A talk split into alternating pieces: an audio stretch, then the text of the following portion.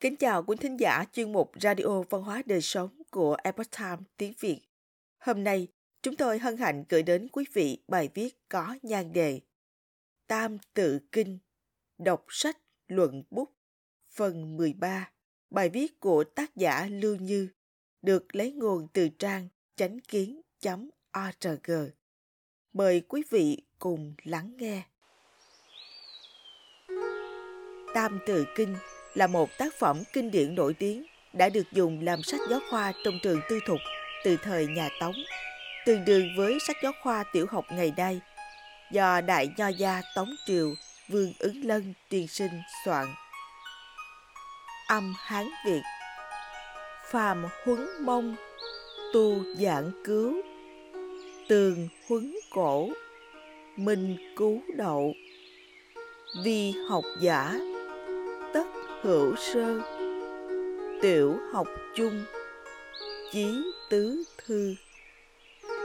Tạm dịch Thường khi dạy học, phải giảng xét kỹ, tường tận nghĩa xưa, ngắt câu rõ ràng.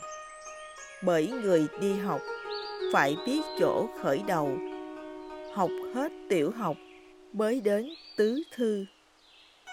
Dịch nghĩa tham khảo Phàm là khi bắt đầu dạy dỗ trẻ nhỏ, phải đặc biệt chú ý phương pháp dạy.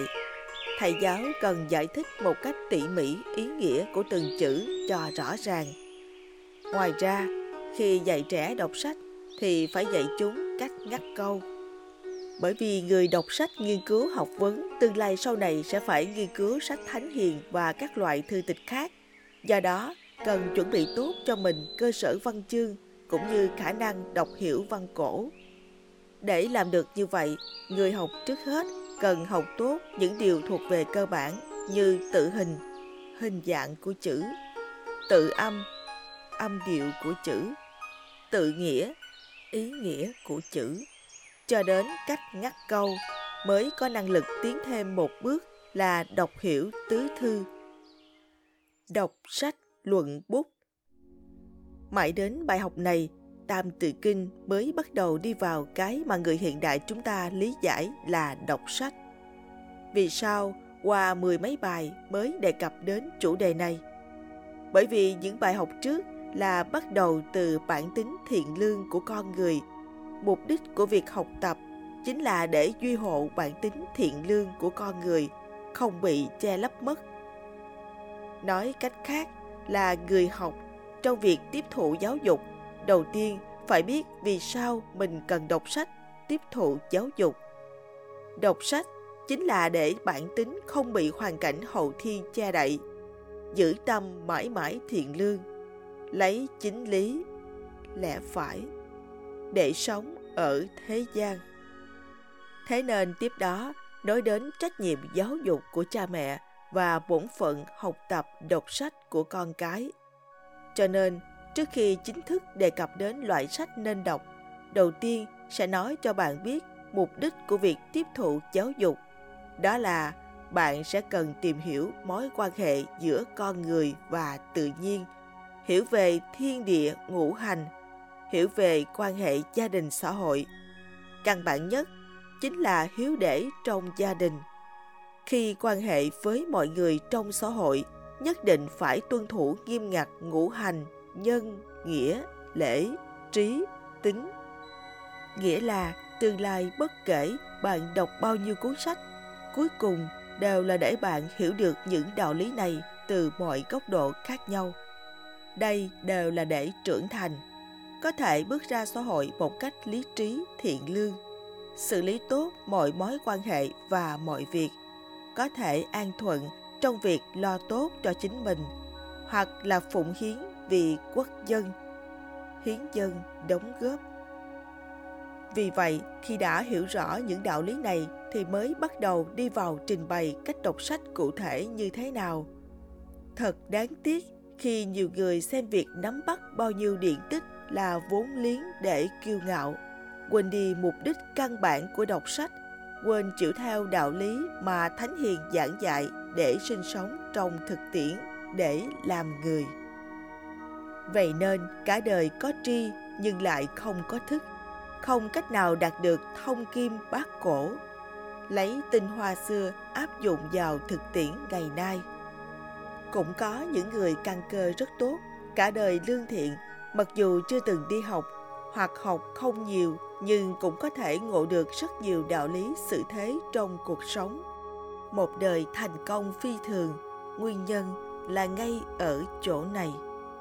Những trường hợp đáng để chúng ta suy ngẫm như là tể tướng Triệu Phổ thời nhà Tống của Trung Quốc chỉ đọc vỏn vẹn một cuốn luận ngữ của khổng tử nên bị rất nhiều quan viên thuộc lào các loại điển tịch xem thường nhưng ông lại có thể trị lý thiên hạ hay Matsushita Konosuke người được mệnh danh ông thần kinh doanh của Nhật Bản cũng là người am hiểu sâu sắc tri thức của khổng tử đã dựa vào trình độ thấp là bậc tiểu học mà đạt được thành công trong cuộc sống. Tam tự kinh trên hết chính là răng dạy con người về cái căn bản của việc nghiên cứu học vấn để mọi người không quên. Vì vậy, cuốn tài liệu giảng dạy nhập môn này mới xứng gọi là kinh thư. Câu chuyện giai thoại về ngắt câu Chữ viết của Trung Quốc là loại chữ viết thú vị nhất, đẹp nhất Mỗi một chữ là một âm tiết, bao gồm hình, âm, nghĩa. Mỗi một nét bút, mỗi một nét vẽ đều ẩn sâu bên trong đó những câu chuyện cảm động. Đối với chữ Trung Quốc, chỉ cần hiểu rõ nguyên tắc tạo chữ thuở ban sơ, hiểu được nguồn gốc của nó, thì dù chữ có khó đến đâu cũng có thể nhìn qua là nhớ. Hình dạng của mỗi chữ Trung Quốc thường phản ánh ý nghĩa ban đầu của việc tạo ra chữ đó, cũng chính là bản nghĩa, nghĩa gốc của chữ đó. Rồi lại từ chữ gốc đó mà suy ra ý nghĩa tương quan, cũng gọi là dẫn thân nghĩa, tức là nghĩa mở rộng hay nghĩa bóng. Chúng ta có thể thông qua bộ thủ thiên bàn cũng chính là hình dạng của chữ mà biết được ý nghĩa và âm đọc phần lớn các bộ thủ đều có nghĩa, cho nên nghĩa của mỗi một chữ quá nữa có liên quan tới bộ thủ của chữ đó. Những chữ thiên bàn giống nhau thì phần lớn những chữ đó có cách đọc gần giống nhau. Thế nhưng do hàm nghĩa của chữ có thể bị thay đổi theo thời đại, cho nên phải tìm hiểu, nghiên cứu rõ ý nghĩa của từng câu trong văn bản đó mới có thể chân chính hiểu được ý nghĩa của văn chương. Chúng ta hãy lấy bộ thủ nhật để làm ví dụ thuyết minh. Chữ nhật trong chữ giáp cốt giống hình dạng của Thái Dương, mặt trời. Nghĩa gốc của nó là Thái Dương. Do đó, các chữ có bộ thủ nhật phần lớn đều có liên quan tới mặt trời. Ví dụ như chữ đáng, sáng sớm, chữ nhất là chỉ trên mặt đất, buổi sáng sớm mặt trời vừa nhú lên khỏi đường chân trời được gọi là đáng, tức là ngày mới. Như chữ thị, có chữ chính ở bên dưới, tức là tiến thẳng về phía trước, không nghiêng, không lệch. Có ý nghĩa là đường đi chính xác, đúng đắn. Trong suy nghĩ của người xưa, chữ nhật ở phía trên chính là cơ sở của chính.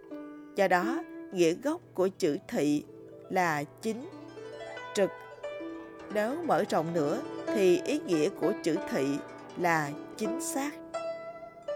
Chẳng hạn như chữ thị trong thị phi đúng sai, nhất vô thị xứ, không chỗ nào đúng.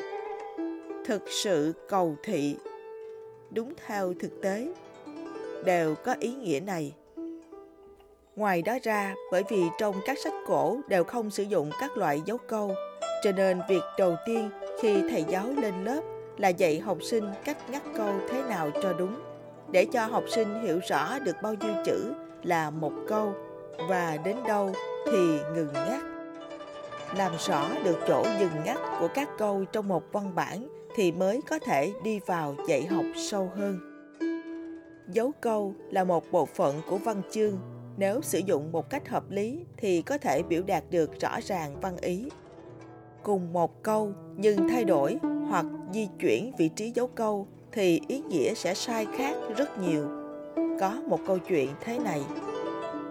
Ngày xưa có một người đi xa, vì trời mưa nên anh đành ở nhờ nhà bạn.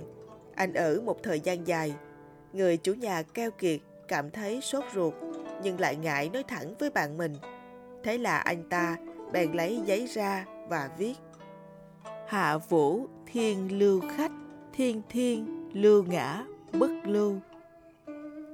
Trời mưa, trời giữ khách. Trời ơi, trời giữ khách, chứ ta không giữ. Với hy vọng vị khách đọc được sẽ biết điều mà mau chóng rời đi.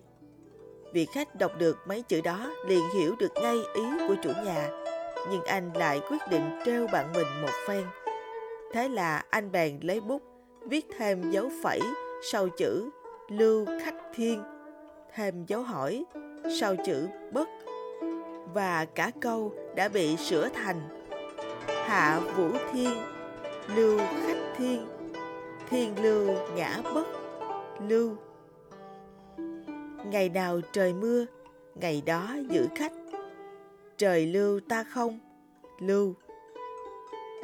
Người bạn nhìn thấy rất tức giận, nhưng cũng không thể làm gì. Câu chuyện này giúp chúng ta nhìn nhận rõ ràng tiểu học thời xưa chính là đặt nền tảng.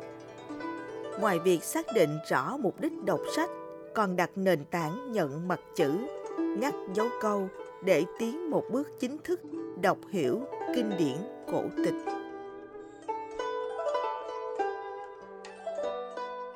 Quý thính giả thân mến, chương mục Radio Văn hóa Đời Sống của Epoch Times tiếng Việt đến đây là hết.